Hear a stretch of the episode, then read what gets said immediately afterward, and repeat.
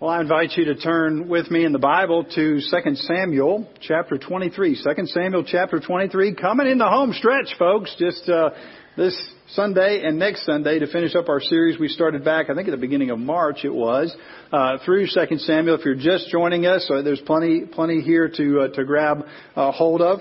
As we turn to this passage in 2 Samuel, we are looking today, as it describes right at the beginning, as some of the last words of David. Now, obviously, there's a little bit more going on in the life of David after this, so we can assume this was sort of a formal, his last, one of his last formal addresses that he made. Uh, but as we look at these verses, we're definitely hearing some of the last important things that, that Sam, that David had for us to say, to hear in 2 Samuel. And as we listen to these words, as we, we hear them, it's just like when we're talking with somebody else and, and we perhaps have a few times in our lives had the opportunity to sort of know that we were hearing the last words or some of the last words of somebody that was speaking. And, and when we're in that situation or we think we might be in that situation, we, we really listen, don't we? We really engage. We're really careful to, to hear because we know those last words are important uh, usually, usually important words for us. As we read these words then today, look for three themes. We're just going to read the first five verses, so they should be pretty clear, but three themes. Uh, one, a, a, ruler that, that God has raised up to rule justly, uh, to speak truthfully, to be motivated by truth, and to walk in the covenant promises and the strength of the covenant promises of God. Those three things. And these uh, last, some of the last formal words of King David. Read along with me silently as I read aloud 2 Samuel chapter 23 verses 1 through 5. Now these are the last words of David. The oracle of David, the son of Jesse, the oracle of the man who was raised on high, the anointed of the God of Jacob, the sweet psalmist of Israel. The Spirit of the Lord speaks by me. His word is on my tongue. The God of Israel has spoken. The rock of Israel has said to me, when one rules justly over men, ruling in the fear of God, he dawns on them like the morning light, like the sun shining forth on a cloudless morning, like the rain that makes grass to sprout from the earth. For does not my house stand so with God? For he has made with me an everlasting covenant, ordered all things and secure. For will he not cause to prosper all my help? And my desire. Let's pray together again. Oh, Heavenly Father, we thank you that uh, though all of us are like grass, all our glory is like the flowers of the field. The grass withers and the flower fades. It was true of David. It's true and will be true of each one of us. Uh, your word stands forever. And we ask that you would minister to us through it. We pray this in Jesus' name. Amen. Well, famous last words are interesting, aren't they? Sic semper tyrannis. Thus always to tyrants was that shout of John Wilkes Booth right before he himself would die shortly after. Pardon me, sir, was the utterance of Marie Antoinette after stepping on her executioner's foot. Harriet Tubman, at her passing in 1913, gathered a bunch of others around. She wasn't by herself for her last words and sung together, Swing Low, Sweet Chariot.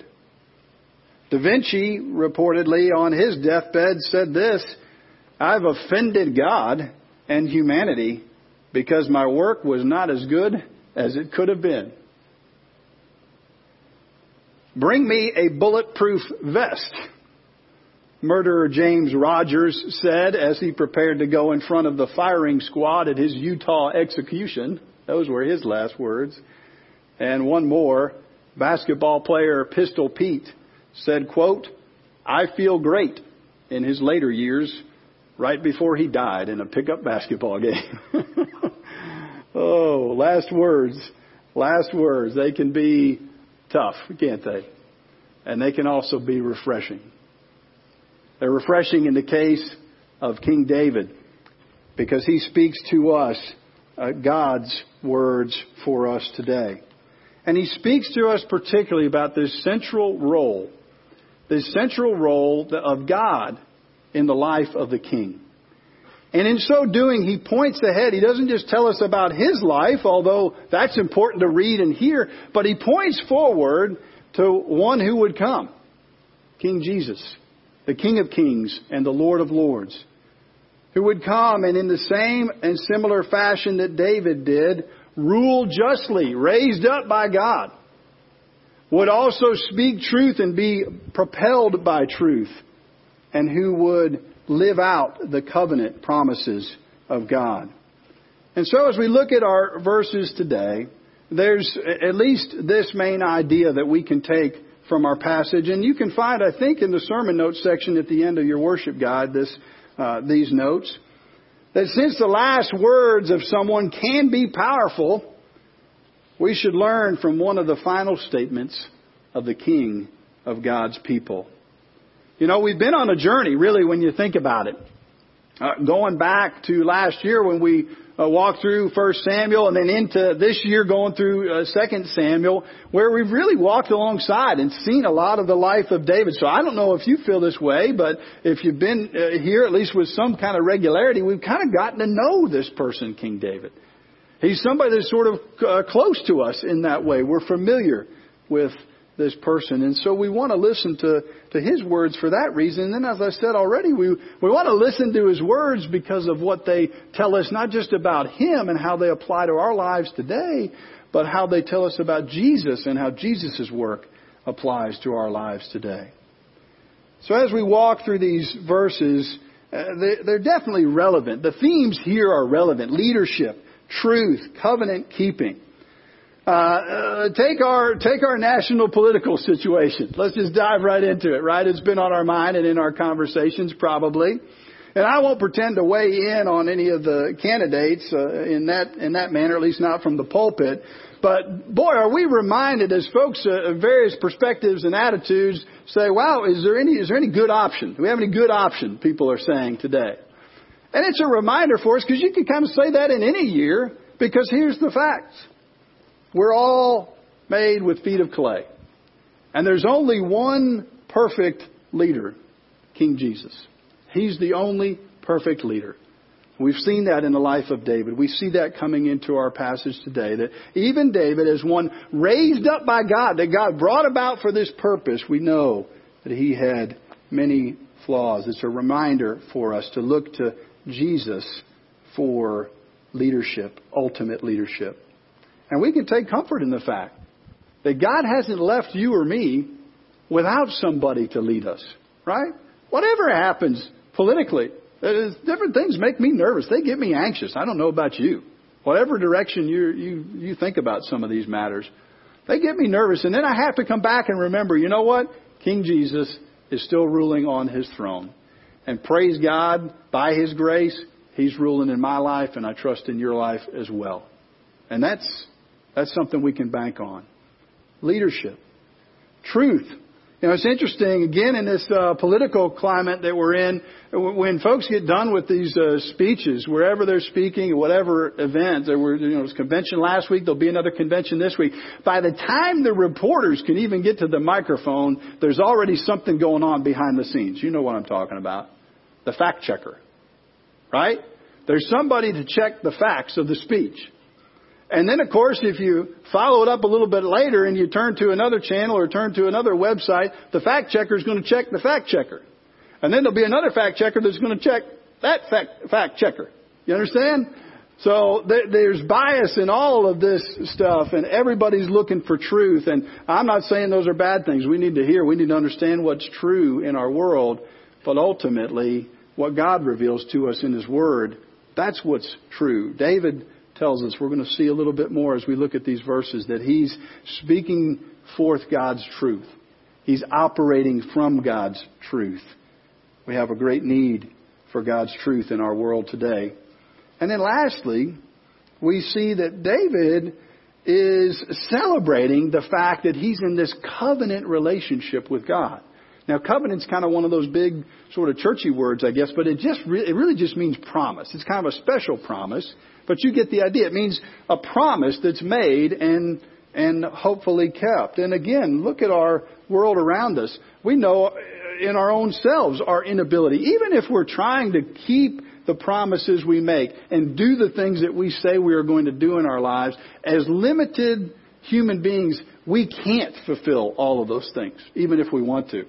And as we hear speeches and political messages and whatnot, we can get fired up about them, but if we sit back and, you know, realize there's no way they're going to be able to keep all of that, whatever their perspective, whatever direction they're coming from. Only God keeps His promises perfectly, and those promises can be perfectly banked on. So these are relevant verses today as we think about uh, King David as a leader and as we think about uh, Jesus leading us as well. Uh, may, maybe the political realm is a little bit f- far removed from some of us, or we, maybe we don't want to want to hear all that necessarily. Uh, a lot of us have have a role, uh, other roles though, where God's actually using us in in leadership, and these verses are interesting for that, isn't it? Aren't they? Uh, many of us are in some kind of capacity leading others in the workplace, have a team of folks that we're involved in coordinating. Uh, many of us lead a, a family that God's uh, put us to, to lead. And these verses are a reminder again of this fact that, you know, God's the one that actually puts us in those places. He's the one that allows us those opportunities. David sees that. That the uh, ideal way for us to lead is to lead from God's truth, to have God's truth be the bedrock of however we lead, and that ultimately uh, we, we bank on God's promises to do His work through us. Uh, we can only do it in His strength. It's interesting when you think about leadership on the home front in particular. I found this week, and, and you guys know if you are on Facebook and are, are friends with me, you uh, will, will tolerate my friend, Facebook friendship that I'm a little bit too much into these Babylon Bee posts, probably the satirical Christian posts. I don't know if they've been around for five years and I've just delightfully discovered them, or if they just came about. But uh, this was one thinking about leadership and even leadership on the home front for some of us. This kind of pokes fun at, at men, but we'll we'll go ahead and go there uh, today. They had one. These are satirical newspaper posts, right? That means they're not real, folks. They're meant to be funny. Uh, Uh, this one is titled this. It says, Complementarian Man abandons firmly held beliefs at sight of big scary spider. And it has a guy kind of holding his hand over his face like this, like he's scared of a spider. All right, and then it explains to us what this is all about. Joplin, Missouri. A local complementarian man tells us what that means, who firmly believes and often espouses that it's his job to protect his family and love them like Christ loves the church, which is something I believe in. I hope, you know, you, you men here as well recognize as biblical. Uh, this gentleman made an exception to his role of leadership Wednesday morning as a, quote, big scary spider was spotted under the bathroom sink. Sources confirm. The man, identified as 44 year old Ivan Rogers, immediately abandoned his deep seated beliefs and asked his wife, Judy, to take care of the horrifying creature while he hid in the other room. Upon spotting the intimidating spider, later found to be an ordinary household variety, Rogers reportedly shrieked and sprinted into the living room, begging his wife to kill it for him. And he quotes, I don't apologize for my traditional understanding of the unique roles of men and women in the home and the church, Rogers said, quote, but whoo boy, that spider was massive. I'm just really blessed to have a wife like Judy who's willing to protect me when I abandon my principles at the first sight of adversity. End quote. While Rogers told reporters that his departure from complementarianism is a one-time, was a one-time thing, Judy claims he quickly, be, he quickly betrays his convictions on all sorts of occasions, uh, including when there's work to be done around the house, there's a strange noise at night, and when it's time to lead family devotions a leadership, recognizing where our leadership comes from, that God puts us in the places that He puts us in, leading from truth, from a foundation of truth, and leading in a way that relies on the covenant promises of God. What does this passage say about those matters? Well, take a look with me back at the first couple of verses for uh, for just a few moments. We don't have a lot of time, but we'll we'll take a few moments to look at it. It says that this is an oracle of David, the son of Jesse, which is interesting because it reminds us of who he is just in his, in his normal everyday humanity, right? He's just a, a person. He's a son of somebody else who God chose to raise up and use for this particular pers- purpose. So that's who he is sort of first and foremost. He's a son of Jesse.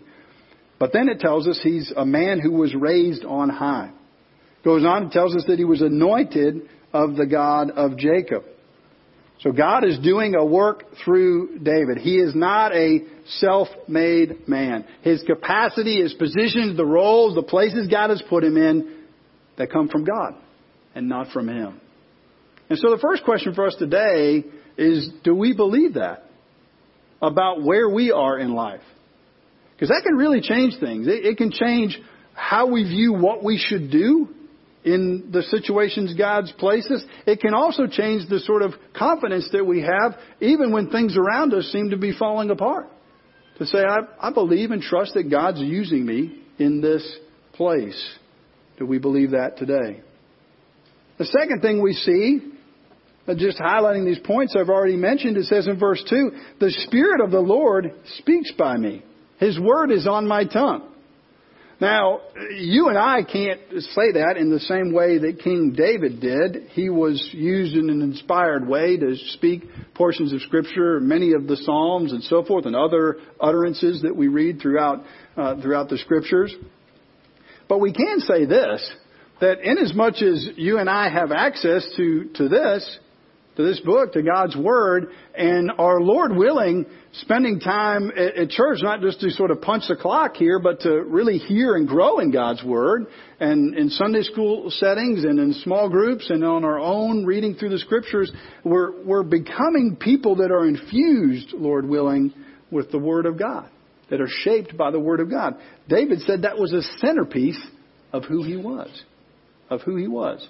And so the question for us today is, is that true of you and me? Is God's Word a centerpiece of who we are and how we seek to lead our lives? Challenging. Challenging to see David. We know David didn't live that out perfectly either. So we're not saying you got to live it perfectly to have it be a centerpiece, but for David it was a centerpiece. And then he goes on and he describes the blessing that comes when God, when a leader is raised up by God and ministers from the truth of God's Word, it's like this dawn, uh, like the morning light, like the sun shining forth on a cloudless morning, like rain that makes the grass to sprout from the earth. It's refreshing. It's a blessing. It's nurturing to those around us in our family, in our community, in our workplace. And then lastly, in verse 5, you see it, as I mentioned earlier, he, he's, he's recognizing that the covenant promises are the bedrock of, of who he is, of what God has done in, in him.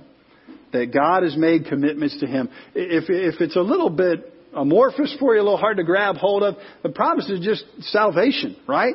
The fact that God sent His Son to die for you and for me. That's a covenant promise that we can grab hold of through faith in Him. That's a covenant relationship that God's offered to have with us. Again, uh, I ask us, is that, is that the bedrock? Is that a centerpiece of, of who uh, we are as God's people? So we see all of those things in David's life as just a, a, a human being. But those things point us to something even grander because you know, I, I don't live up to any of those things. I forget all the time that God's put me in the place that He that He has me in. I forget to live my life and am not grounded in His truth the way that I should be, and I don't really bank on God's promises and live out of the, the reality of God's promises the way I should be. So, what's you know, what's the hope for folks like like uh, me and perhaps you? Well, the second thing we see in these verses is this: that Jesus marvelously fulfills all of these things. Uh, for sake of time, we don't have have uh, the, the the time to, to read through all of these, but take a look back with me at Ephesians chapter two. Let's start there, and we'll read just a couple of passages, and then maybe we can can land the airplane for today. Ephesians chapter two is all the way at the back of the New Testament after Romans and so forth.